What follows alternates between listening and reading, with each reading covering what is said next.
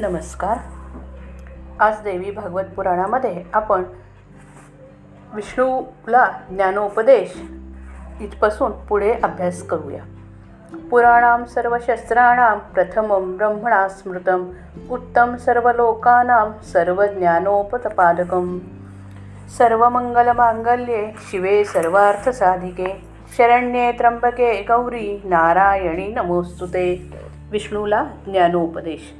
व्यास म्हणाले वटपत्रावर पहुडलेल्या विष्णूंची शंका ऐकून हसून देवीने सांगितले हे विष्णू तुम्ही आश्चर्यचकित का झालात? तुम्ही महाशक्तीच्या प्रभावामुळे मला विसरलात का? तुम्हाला पूर्वीही वारंवार सृष्टीच्या प्रलयाचे वेळी जन्म घ्यावे लागले आहेत. ती पराशक्ती निर्गुण आहे. तसेच तुम्ही आणि मी सगुण आहोत. मला सात्विकी शक्ती म्हणून ओळखतात. आता तुमच्या नाभिकमलातून रजोगुणी ब्रह्मदेवाची उत्पत्ती होईल. तो सर्व लोकांची ब्रह्मांडाची रचना करेल. तो तपशक्तीमुळे संपन्न होईल आणि रचना करू शकेल. त्याच गुणाने पृथ्वी पाणी वगैरे पंचतत्वांची निर्मिती करेल. इंद्रिय आत्मा तसेच मन बनवेल. त्यानंतर जे बनेल त्याचे निर्माते तेज तेच समजले जातील. आणि त्या सर्वांचे पालन करणारे हे विष्णू तुम्ही समजले जाल. हे महामते आपण क्रोधित झालात की आपल्या भुवयांपासून रुद्राची उत्पत्ती होईल. ते घोर तप करून तामसी शक्ती प्राप्त करून घेतील आणि त्या शक्तीच्या जोरावर कल्पाच्या अंतकाळी ह्या सृष्टीचा संहार करतील. हे मधुसूदना मी नेहमी आपल्याजवळ राहील माझा निवास सदा आपल्याजवळ असेल. विष्णूने म्हटले हे वरारोहे आता मी जो अर्धा श्लोक ऐकला होता तो अतिशय कल्याणप्रद असा होता. तो कोणाचा होता? कोणी म्हटला होता? हे वरानने मला त्याबद्दल अत्यंत जिज्ञासा आहे. निर्धन जसा नेहमी धनाचे चिंतन करतो तसाच मीही सदा त्या अर्ध्या श्लोकाचे स्मरण करतो. व्यास म्हणाले विष्णूंचे हे ऐ बोलणे ऐकून मंद हास्यवदनादेवी म्हणाली हे चतुर्भुज हे शौर्य तो अर्धा श्लोक त्या पराशक्तीद्वारा सांगितला गेला आहे. तोच त्या भगवतीचा अत्यंत पवित्र कल्याणमय आणि सर्वश्रेष्ठ मंत्र आहे. हे अरिमर्दन मला वाटते की भगवतीची आपल्यावर अतिशय कृपा आहे म्हणूनच तर हा अतिशय गुप्त मं असा मंत्र तिने आपणाला दिला आहे. तो आपण सदा आपल्या मनात ठेवा कधीही विसरू नका कारण तो मंत्र म्हणजे सर्व शास्त्रांचे सार आहे. महाविद्येने तो स्वतः प्रकाशित केलेला आहे. तिन्ही लोकात याहून अधिक श्रेष्ठ असे काहीही नाही. आपण भगवतीचे आवडते असल्यामुळेच ती केवळ तिने तो मंत्र आपल्याला दिला आहे. व्यास म्हणाले महालक्ष्मीने असे सांगितल्यामुळे भगवान विष्णूंनी तो अर्धा सर्वश्रेष्ठ श्लोक आपल्या हृदयात जपून ठेवला. काही काळ लोटल्यानंतर त्यांच्या नाभिकमलातून ब्रह्मदेव उत्पन्न झाले आणि हेच ब्रह्मदेव दैत्यांना घाबरून विष्णूला शरण आले होते. त्यावेळी भगवान विष्णूंनी मधुकैटभ या महाभयंकर दैत्यांशी युद्ध करून त्यांचा संहार करण्यापूर्वी ह्याच मंत्राचा जप केला होता. भगवान विष्णूंना जप करताना पाहून ब्रह्मदेव त्यांना म्हणाले हे देवेश आपण कोणाचा जप करता आहात? आपल्याहून श्रेष्ठ असे कोणी आहे काय की ज्याच्या स्मरणाने आपणास एवढी प्रसन्नता वाटते आहे? विष्णू म्हणाले हे महाभाग जी कार्यकारण लक्षणाशक्ती तुझ्या ठिकाणी तसेच माझ्याही ठिकाणी आहे तीच देवी कल्याणकारिणी होय. संपूर्ण विश्व ह्याच शक्तीच्या सहाय्याने स्थित आहे. तीच शक्ती साकार आणि सनातनी आहे. या चराचर विश्वाची निर्मिती करणारी देवीच प्रसन्न होऊन जीवांना मोक्षही देत असते. ती परमाविद्यास मोक्ष हेतू आहे. तीच सनातनी देवी सर्वेश्वरांची ईश्वरी आहे. म्हणजेच संसार बंधनाची हेतू स्वरूपाही आहे. मी तसेच तू आणि हे संपूर्ण विश्व तिच्याच चित शक्तीपासून निर्माण झाले आहे. हे निष्पाप मी सांगितले आहे यात तू मुळीच संदेह ठेवू नकोस. त्या श्लोकार्थात जे काही सांगितले आहे तेच सत्य आहे. द्वापार आदियुगात ते विस्तृत होईल. व्यास म्हणाले अशा प्रकारे नाभी कमलावर बसलेल्या ब्रह्मदेवाने ते भागवत ऐकले व तेच त्यांनी नारदांना सांगितले. प्राचीन काळी तेच भागवत नारदांनी मला सांगितले होते. त्याचाच आधार घेऊन मी हे तुला मी हे आता विस्तृ विस्तृत करीत आहे. म्हणून हे महाभाग देवचरित्रानियुक्त पंचलक्षणसंपन्न पंचलक्षण संपन्न ब्रह्मसंमत असे हे भागवत तुम्ही अवश्य वाचा. सूत म्हणाले व्यासांनी आपले पुत्र शुकदेव यांना आणि मलाही भागवत वाचायला सांगितले. म्हणून मग मी ते वाचले. शुकदेवही भागवत वाचून झाल्यानंतर वाश व्यासाश्रमातच राहू लागले. परंतु त्यांच्या मनाला शांती लाभली नाही. योग मार्गाने जात असताही शुकदेवानी पितरांची कन्या पिवरी नावाच्या सुंदरीशी विवाह केला. त्यांना कृष्ण गौरप्रभ भुरी आणि देवश्रुत असे चार मुलगे आणि कीर्ती नावाची एक कन्या होती. त्या कन्येचा विवाह त्यांनी विभ्राजाचा मुलगा अणुह याच्याशी केला. कीर्ती आणि अणुह यांना अत्यंत प्रतापी आणि ब्रह्मज्ञानी असा ब्रह्मदत्त नावाचा मुलगा झाला. काही काळ लोटल्यानंतर ब्रह्मदत्ताने नारदांकडून उपदेश प्राप्त करून घेऊन अत्युत्तम ज्ञानासहित योगमार्ग प्राप्त केला. त्यांनी मग मुलावर राज्यभार सोपवून ते स्वतः बद्रिकाश्रमाकडे गेले. तेथे जाऊन त्यांनी माया बीज मंत्र प्राप्त करून घेतला आणि ते पूर्व पूर्ण ज्ञानी झाले. नारदांमुळे त्यांना या मोक्षदायी नामाची प्राप्ती झाली. इकडे शुकदेवांनीही व्यास आश्रम सोडला व कैलास पर्वतावर ते जाऊन राहिले. तेथे त्यांनी तप करून अणिमा आणि महिमा या सिद्धी प्राप्त करून घेतल्या. नंतर त्यांनी कैलास शिखरही सोडून दिले आणि ते आकाशात राहू लागले. शंतनू गंगा विवाह. सूत म्हणाले हे ऋषींनो चतुर्वर्ग देणारी ती परमाशक्ती म्हणजेच आदिशक्तीला प्रणाम करून मी पुराणाची ही शुभकथा सांगतो. कोणत्याही रूपाने ज्या वाग्भूत बीजाचे उच्चारण केले गेल्याने शाश्वती सिद्धीची प्राप्ती होते. इच्छित फलदायिनी असे अशा त्या देवीचे स्मरण आपल्या सर्व मनोकामना पूर्ण करून घेण्यासाठी आपण नित्य केले पाहिजे. उपरिचर नावाचा एक अतिशय धार्मिक सत्य प्रतिज्ञ तसेच ब्राह्मणांचा आदर करणारा राजा होऊन गेला. तो धर्माचे पालन करणारा असल्याने सर्व लोकात प्रसिद्ध होता. त्याची अतिशय सुंदर अशी पत्नी होती. तिचे नाव गिरिका होते. त्या राजाला अत्यंत पराक्रमी असे पाच पुत्र होते. ते सर्व वेगवेगळ्या भूखंडाचे राजे झाले होते. एकदा वनात गेल्यानंतर राजाला आपल्या पत्नीची अतिशय तीव्रतेने आठवण झाली. तेव्हा त्याला समोर एक शेन पक्षी दिसला. शिकार आटोपून राजा काही दिवसांनी घरी परतला. यमुना नदीच्या किनारी काही कोळ्यांनी मासे पकडण्यासाठी पाण्यात जाळे टाकले. त्याचवेळी किनाऱ्यावर त्यांना एक लहानशी सुंदर बालिका एकटीच दिसली. तिचे त्या कोळ्यांनीच पालनपोषण केले हीच ती मत्स्यगंधा.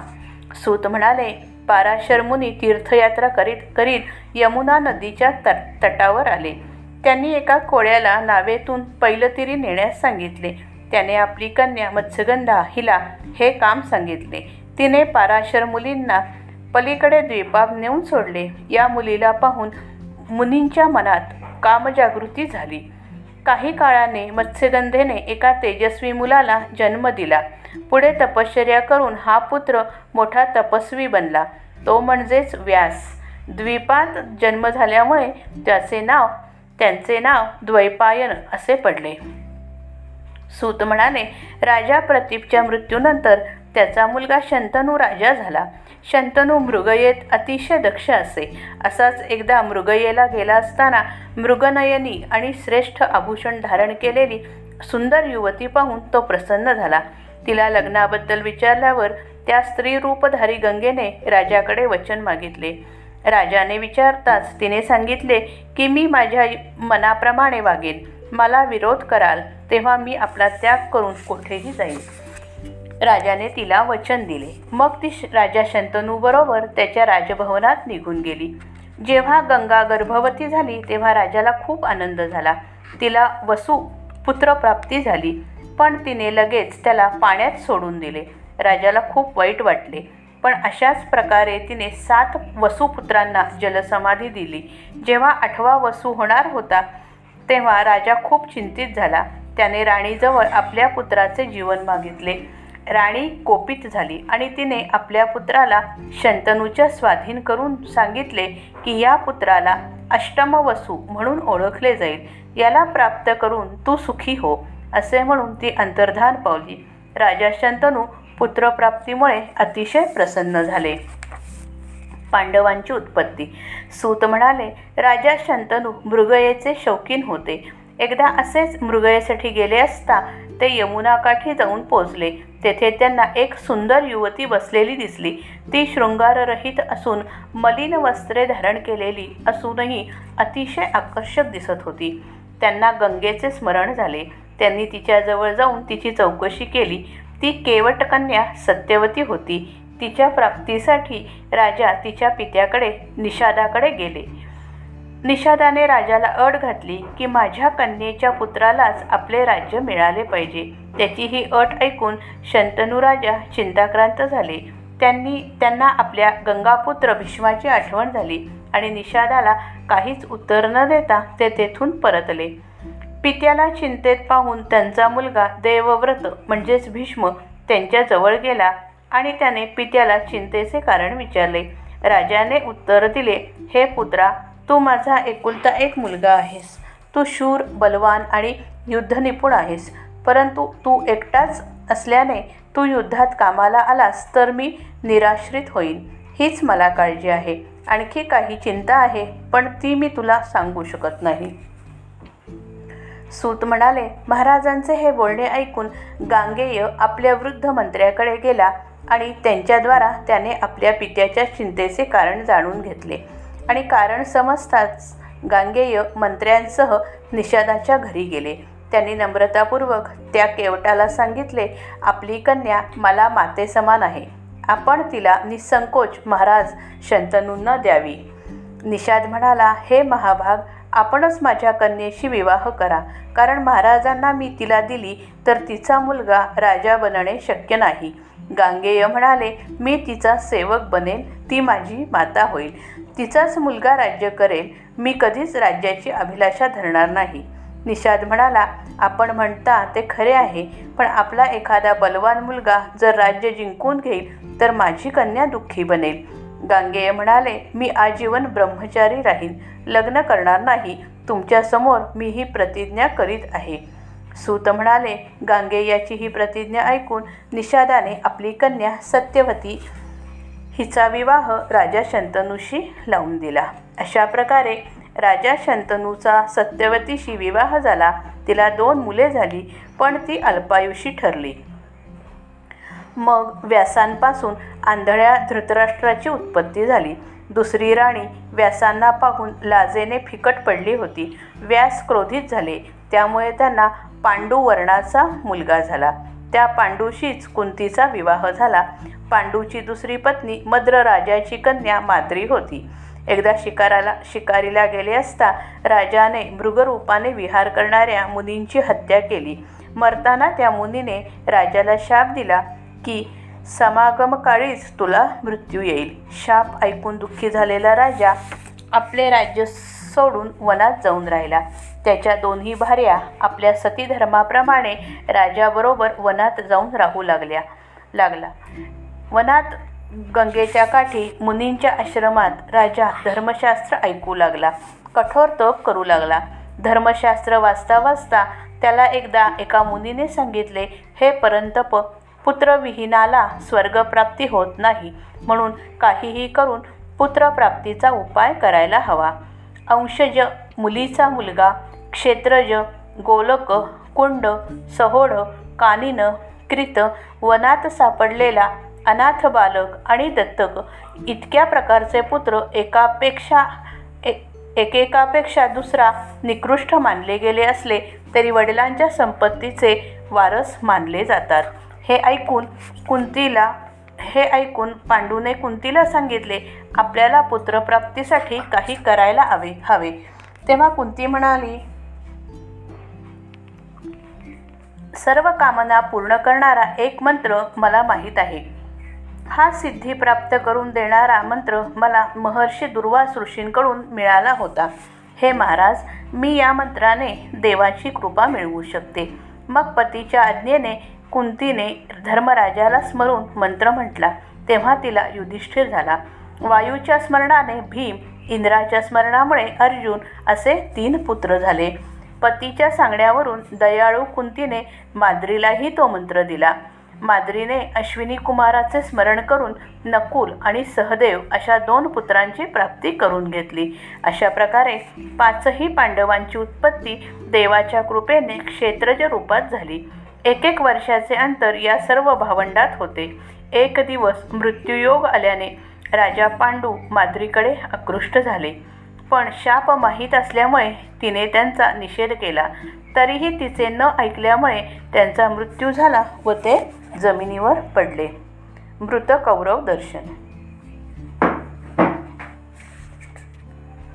सूत म्हणाले द्रौपदी पाची पांडवांची पत्नी झाली. तिला अतिशय सुंदर असे पाच पुत्र झाले. भगवान श्रीकृष्णाची बहीण सुभद्रा हिचे हरण अर्जुनाने केले व ती त्याची पत्नी झाली. सुभद्रेचाच मुलगा अभि अभिमन्यू होता. अभिमन्यू युद्धात मारला गेला तसेच द्रौपदीचे पुत्र मारले गेले. अभिमन्यूची पत्नी म्हणजे सम्राट विराटाची कन्या उत्तरा. हिला महायुद्धानंतर एक पुत्र झाला होता. परंतु अश्वत्थामाने त्याच्यावर बाण सोडून त्या त्या त्याला अग्नीत त्याचे भस्म करून टाकले. तरीही बाणाग्नीने मृत झालेल्या बालकाला श्रीकृष्णाने आपल्या सामर्थ्याने पुनर्जीवन दिले. संपूर्ण वंशाचा नाश परीक्षीण झाल्यानंतर जन्म घेतलेला म्हणून हा बालक सर्व भूमंडलावर परीक्षित या नावाने प्रसिद्ध झाला. आपल्या शंभर पुत्रांचा मृत्यू झालेला पाहून अत्यंत दुःखी झालेल्या अशा धृतराष्ट्राला भीमाचे वाघबाण सहन करीत पांडवांच्या राज्यात दिवस कंठावे लागले. शोकाकुल गांधारीही कसेबसे जीवन जगत होती आणि त्यांचे हे दुःख पाहून युधिष्ठिर दुःखी मनानेच त्यांची सेवा करीत होता. नंतर संजयाकडून कुंतीला कळले की धृतराष्ट्र घर सोडून वनात चालला आहे. हे ऐकून तीही आपल्या मुलांच्या प्रतिकारास न जुमानता त्याच्याबरोबर वनात गेली. त्यांना असे वनात निघालेले पाहून भीम आणि अन्य कौरव दुःखी अंतःकरणाने त्यांच्याबरोबर गंगा तटापर्यंत गेले आणि तेथून जड अंतःकरणाने परत आले. धृतराष्ट्र वगैरेंनी जा जान्हवी किनारी शतयूप आश्रमाजवळ जाऊन तेथे आपली पर्णकुटी बनवली आणि तेथे राहून ते तप करू लागले. त्यांना घर सोडून वनात जाऊन राहायला लागून जेव्हा सहा वर्षे झाली तेव्हा त्यांच्या विरहाने दुःखी झालेल्या युधिष्ठिराने त्यांना भेटून येण्याचे ठरवले. आणि तो आपल्या भावंडांना म्हणाला स्वप्नात मला माता कुंती फारच अशक्त झालेली दिसली. म्हणून मला वाटते की आपण सर्व एकदा वनात जाऊन माता कुंती तसेच धृतराष्ट्र इत्यादींना भेटून यावे. कदाचित तेथे महात्मा विदूर संजय हेही भेटतील. तर मग तुम्हालाही या सर्वांना भेटावेसे वाटत असेल तर चला आपण सर्वजण वनात त्यांना भेटायला जाऊया. त्याचे हे बोलणे ऐकून त्याचे सर्व भाऊ सुभद्रा द्रौपदी उत्तरा तसेच इतर अनेक नागरिक शतयूप आश्रमाकडे जायला निघाले. तेथे जाऊन त्या सर्वांनी त्या वनात तप करणाऱ्या आपल्या आप्तांचे दर्शन घेतले. त्यांना भेटून त्यांचे कुशल पाहून ते तेथेच बसले. बसले असता व्यासांसह नारद तेथे आले. तसेच इतर अनेक ऋषीमुनीही तेथे युधिष्ठिराजवळ युधिष्ठिराजवळ आले. व्यास आसनावर बसताच कुंती म्हणाली हे व्यासमुनी कर्णाला मी त्याच्या जन्मानंतर कधीच पाहिले नाही त्याला पाहावे असे मला वाट सारखे वाटते तरी आपण मला फक्त एकदाच त्याचे दर्शन घडवा. हे महाभाग आपण सर्व समर्थ आहात म्हणून माझी एवढी ही इच्छा आपण पूर्ण करा. तेव्हा गांधारी म्हणाली युद्धाला निघाल्यावर मी दुर्योधनालाही पाहिले नव्हते. म्हणून हे मुनिश्रेष्ठ व्यास मलाही अर्जुनासह दुर्योधनाचे दर्शन घडवा. लगेच सुभद्रा म्हणाली हे तपोधन हे सर्वज्ञ मलाही माझा प्राणप्रिय मुलगा अभिमन्यू पाहावासा वाटतो. तरी आपण मला त्याचे दर्शन घडवण्याची कृपा माझ्यावर करा. असे सर्वांचे म्हणणे ऐकून व्यासाने प्राणायामाच्या सहाय्याने सनातनी देवीचे ध्यान केले आणि सायंकाळच्या वेळी त्यांनी युधिष्ठिर आदींना गंगेच्या काठी बोलवले. त्यांनी स्वतः त्या पवित्र जलात स्नान केले आणि त्या जगज्जननीची ते स्तुती करू लागले. व्यास म्हणाले हे देवदेवी आपण प्रकृती आणि पुरुष यांना आनंद देणाऱ्या सगुण निर्गुण ब्रह्मस्वरूपा तसेच मणिद्वीपावर निवास करणारे आहात. जेव्हा ब्रह्मा विष्णू इंद्र वरुण यम अग्नी इत्यादींचे अस्तित्व नव्हते तेव्हा आपण विद्यमान होता. अशा या भगवतींना मी नमस्कार करतो. जेव्हा जल वायू पृथ्वी आकाश आणि त्यांचे गुण तसेच इंद्रिये अहंकार मन बुद्धी आणि रवी शशी हे नव्हते तेव्हासुद्धा आपण विद्यमान होता अशा आपणाला मी नमस्कार करतो. या सर्वांना जेव्हा आपण आपल्यात सामावून घेऊन सत्व रजतम इत्यादी गुणांसह लिंगकोश सुषुप्तीमध्ये आणून कल्पापर कल्पांतापर्यंत स्वेच्छेने विहार करीत असता तेव्हा ज्ञानी लोक आपल्या गतीसह गतीसहित आपणाला जाणतात. हे माते या सर्व मंडळींची इच्छा आहे की आपले मृत आपतेष्ट एकदा तरी पाहावे. तरी आपण एकदा त्यांचे दर्शन घडवून या लोकांची इच्छा पूर्ण करा. कारण माझ्यात त्यांची मनोकामना पूर्ण करण्याचे सामर्थ्य नाही.